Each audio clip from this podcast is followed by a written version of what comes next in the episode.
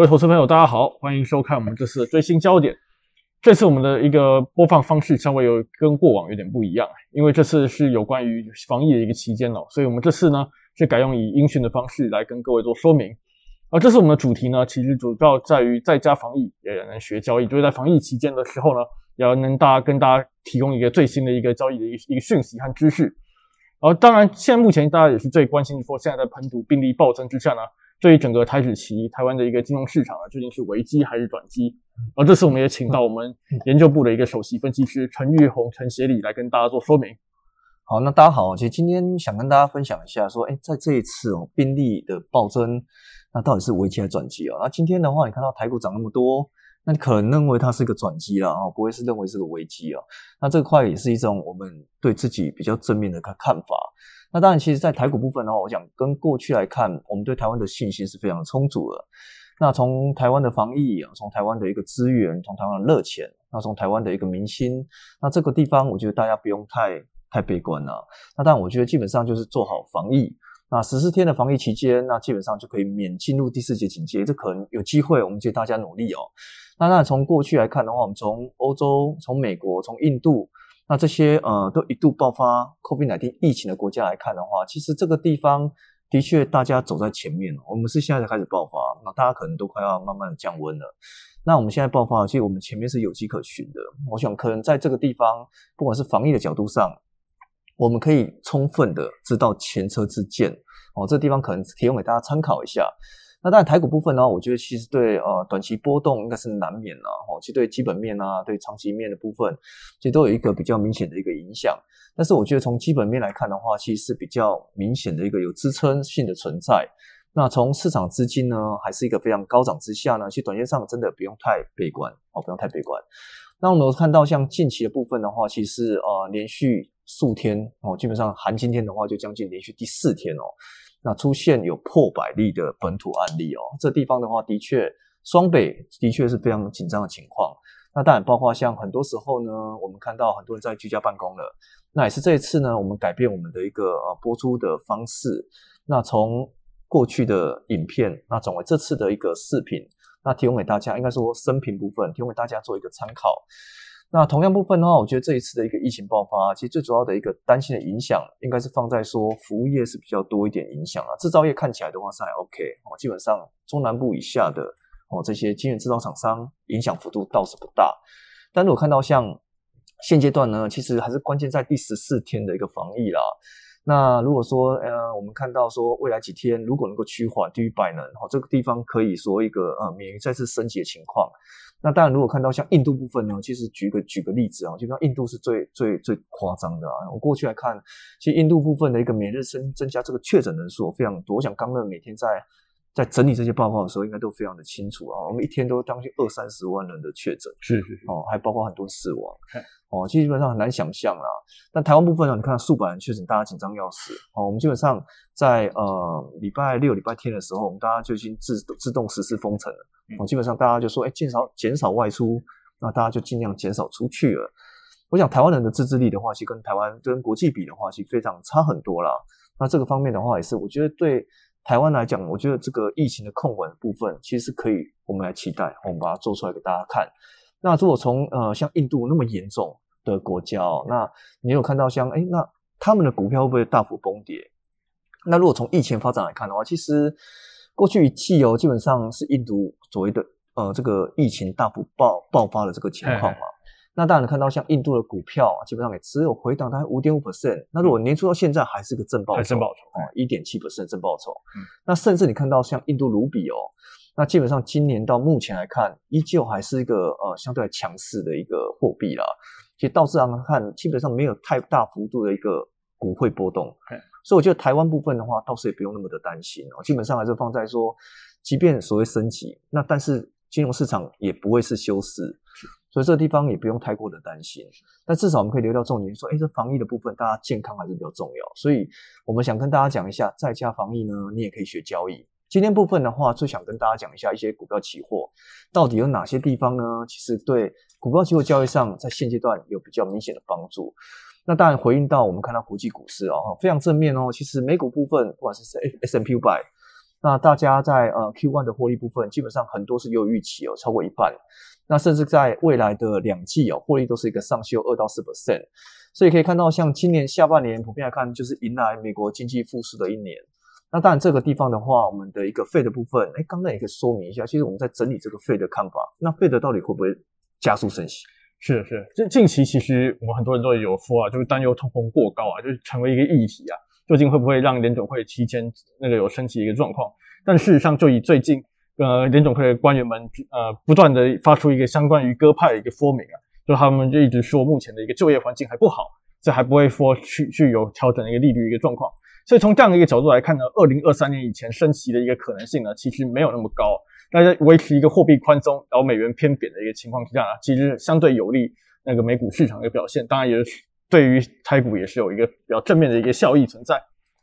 然后现在台湾的金融环境呢，其实也是相对来说是比较正面哦。目前台湾其实流动性有算是比较充沛的一个情形。央行发有发行那个 NCD 余额，它其实还高达了九点四兆，其实足以应付外资撤离的一些流流动性的一个缺口哦。而过去两年呢，其实也有大量汇回的一个资金哦，导致货币的一个供给的一个增幅呢，其几率攀升到十八 percent，所以流动性绝对是足够了，不用担心短期的一个资金移动出现任何问题。嗯，对。然后从台湾财政方面呢，其实财中央财政近期也说也是有超增超那个税收超增的一个状况，对，其实也有能力在纾困啊，就是四月份。的一个税收是稳定成长，累计前四月份的一个税收呢预算是达成是一百一十七点六 percent，所以超收大概超百亿元嘛。所以短期内呢，我想我们还是关注在一个确诊数一个情况之下。中期呢，我们是那个疫苗进度发展，我们就是希望说，像今天拜登已经说他要出口两千万剂的一个疫苗。哦，对，台湾应该争取得到吧？对，希望是可以，希望是可以。嘿。当然，能够争取到的话，我们希望是说能够在六月中下旬呢，就那个莫德拉疫苗到货，然后在七月份能够足够不提高我们台湾疫苗的一个普及率，然后在七月下旬呢有一个国产疫苗一个出炉，然后等到第四季初，或许就能有疫情的一个情报就可以完全解除掉。哈哈，好，那我看到像台湾企业哦，其实这地方我觉得还是非常正面啊，因为尤其在所谓的哎，虽然说疫情是升温哦，但如果看到像是大家对呃台湾未来的一个进出口啊，甚至在所谓的一个呃。外销这块基本上都是会放在正面的。其实你看欧洲啊、美国部分，其实都是不管是说哎开始陆续解封，那或者是说美国的一个宽松政策，那台币的缓步升值这块，其实对台湾的一个资金汇入的动能这块，还是维持在比较正面的一个呃推升的力道。那当然，其实，在台湾的股票期货里面哦，其实你可以看到很多主要的一个重点。我们都知道嘛，其实，在再过几个月哦，基本上呃七月、八月、九月，就是我们进入我们除权期的旺季。那大家都开始留意到，哎，五 percent 以上的殖利率，这种以上的这种所谓的高股息的股票，那分落到像是一些呃 NB 啊、主机板、电源、纺织、鞋业、金融等等，那在股票期货部分的话，都可以等待配息哦。那以碳中和部分的话，其实就是我们看到今天哦，相对来讲很强涨的钢铁人中钢哦，那也跟我们看到中国的一个管控厂的部分，都是一个比较明显强劲。所以碳中和的议题哦，其实对原物料看法整体来看的时序是拉长的。那以期货部分呢，其实你们都知道嘛，我们都都常看期货部分，都可能呃大家在参与上啊，其实都是看到哎，民生技术涨很多，那不知道为什么会涨，那其实就是放在碳中和这块。那这块如果说哎碳中和大家要用啊，不管是铜铝锌铅镍锡啊，基本上都会用到一些哦相关的一个题材。那同时部分的话，也可以看到像是一些施打疫苗嘛，我觉得这个地方可能是现阶段大家可以留意到重点。那如果有未接部分的话，其实也是我们要跟大家 highlight 的重点哦。还是因为现在你如果去看国际股市，没有一个国家是一个股市是有出现产生空头或暴跌的一个状况。如果你去看 S M P 五百、费半、DAX 还有法国 K forty，他们其实都还是维持在一个高档区间，或者持续在创高的一个情况。哎，这点就可以归功说，目前他们的一个各国央行都呈现宽松一个状况。刚刚就有有讲到，而且美国或和欧洲，他们现在疫苗接种率都已经很高了，所以这对他们来说，解封已经势在必行。这对于他们的经济成长都有正面的一个效益。嗯哼，那说从筹码面来看的话，三大法人对三大法人来看，哎，虽然说外资在四月那个转为一个有五月有转为一个卖超的一个状况，就是五月一号到十四号累计卖超是一千五百一千零五十亿元了。但昨天其实买超三百亿元，对，所以整体来说资金的一个呃状况其实没有说持有持续外流的一个情形，再加上美元指数还很偏弱，所以基本上外资对持有新台币还是有一定程度一个利基之之存在，而且再加上整体产业基本面佳，在疫情降温之后呢，台股我们预期呢可能还是有一个反弹的一个机会。对，那好啊，在我觉得可能就跟大家讲一下，我们就今天讲跟大家分享，就是哎，股票期货到底有哪些角度可以去做推荐哦？就是大家大家看一下哪些地方其实还是非常强劲的，有些跌升，其实可以考虑到股票期货介入。那我们第一个还是会放在像晶圆代工这块，晶圆代工的部分的话，我们会放在哪边呢？是，当然晶圆代工我们还是主要是讲那些最大最强的一些半导体产业，像是台积电和联电以及世界的一个部分。基基本上他们在呃第一季的财报是符合预期的。然后台积电也是上修了今年的一个半导体展望啊，然后在今年一个第二季的一个财测和资本支出呢，也都符合市场预期。而像联电呢，ASP 上升的幅度大概三到四 percent，虽然是略低于一个原预估的五 percent 哦，但毛利率还是挑战于三十 percent，是优于预期一个状况。哈哈，那像是一些呃产能缺紧啊，跟所谓的呃明年这个趋势来看，应该也不会变吧？是的，因为整体来说呢。虽然说市场是担忧重复下单和库存调整的一个风险，但基本上之前股价已经有呈现一部分修正的一个状况。在二零二零年产能已经谈定，所以整个紧缺趋势未改变，因此我们对于台积电和联电后的后市还是比较正面去看待。对，那如果另外一个产业部分的话，包括像是一些呃细晶圆哦这块的话，也是向上循环非常强劲。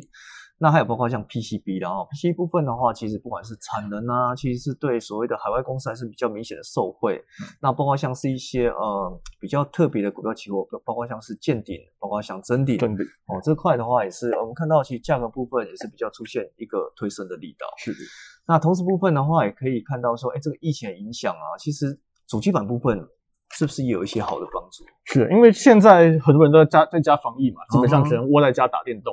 所以这个时候呢，甚至有些人窝在家挖矿，在玩玩那个虚拟货币。所以这个时候有关于一些那个像是华硕、微星和技嘉他们的一个状况，就会相当可以值得去看好。特别是微星的一个电竞比比重占营收超过六十 percent，应该是电竞的一个主要受惠者。对，华硕大概有四十 percent 哦。虽然现在手机的一个亏损也降低，所以本业户那个一个明显改善之下呢，殖利率也是高达七 percent。然后技嘉的部分也成为 server 的产品成进入一个高速成长。加上它的一个矿卡的营收了，比同业高一点，也成为一个近期一个一个受惠者。嗯哼，那我看到像钢铁王呢，钢铁人这块呢，其实中钢方面，我觉得也是跟大家分享一下啊。中钢部分的话，其实在中国碳中和的一个政策哦，跟所谓限产的情况之下呢，其实对。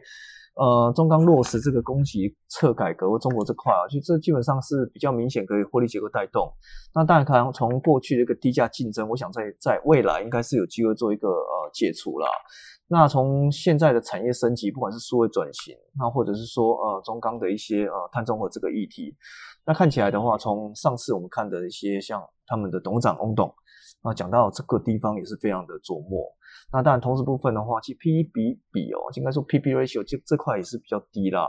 那对未来部分的话，其实中钢还是有机会在挑战呃可能两倍以上的 P/B ratio。那当然，对我觉得呃可能不管是高获利啊、高股息这块，其实中钢部分的话都是一个比较好的题材哦。那如果看到像是车用晶片这块的话，其实也是相对正面，但是因为股票期货并没有这块的一个做墨嘛。但如果看到像我们另外一个产业就是航运哦，航运这块就包括我们的一个呃航海王哦，长长荣 长荣哦，长荣部分的话还是非常的强劲。那包括像是一些呃全球供需还是非常紧俏，对所谓全球运价部分都是比较明显高涨。那当然，我觉得其实航运是非常的呃很难去讲说到底行价的一个走势。但是我看目前来看。啊，不管是说呃缺船、缺柜哦，甚至在说缺功能哦，这块可能也是都是造成运价部分比较明显上升的原因。那同时部分的话，在普遍来看，估计的第三季获利都是可以比较明显冲高峰的呃这个水准。那同时部分的话，也跟看到长龙的价格部分，虽然说近期开始回跌了，但今天来看表现都是不不俗了哈，从整个冲高上去。那对所谓的一个反应方面，都是一个比较正面的题材。那如果看到像是疫情的升温这块呢，其实有没有一个比较好的一个推荐标的？哎，是的，这部分你可以去看一下。就是我们这个在消费产业的部分呢，其实我们是着重于在疫情后的发展。嗯哼，就当疫情结束之后呢，应该在消费复苏之下，其实有介入一个空间。这边就可以留意像是有个股的一个统一啊，因为它我们认为在中国消费的一个复苏，还有殖利率题材以及未来的一个展店力道持续之下。对于便利店的一个空间，呃，展店的一个空间依然是存在的。这个部分呢，对于统一期货应该就是有一个比较正面的一个一个长久长期来看是有一个正面的一个效益。嗯哼，好，那再来就是纺织哦，纺织部分的话也可以提供给大家参考，就包括像是呃股王的如虹哦，这个纺织股王。那当然包括像是运动机能啊这些呃，不管是机能服啊，或者是说额外的一些呃休闲服。那对所谓的疫情影响应该是最小的。像杨丽还是要穿衣服嘛，那可以看到像说近年来所谓的一些像是营收看涨啊，然后看这样成长的力道。那同时部分呢，我们看到像是一些呃，不管是机能衣服或者说 Nike 的一个角度，那它的一个主要客户部分都是一个比较明显营运回升的动作。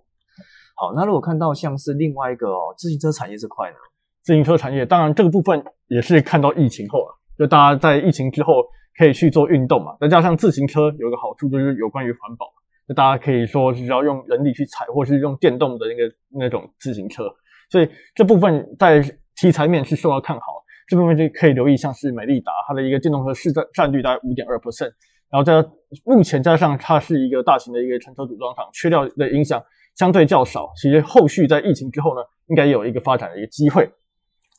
嗯，好，那在台湾部分的话，基本上已经进入本土疫情的爆发期哦，所以这个地方还是呼吁大家在家防疫，好啊，基本上也可以学学做交易。那以上的部分的话，就是我们想跟大家分享到有关于所谓股票期货里面的一个特别题材，好吧？那这一次的一个追新焦点部分的话，我们就到这边，那我们下周见，谢谢。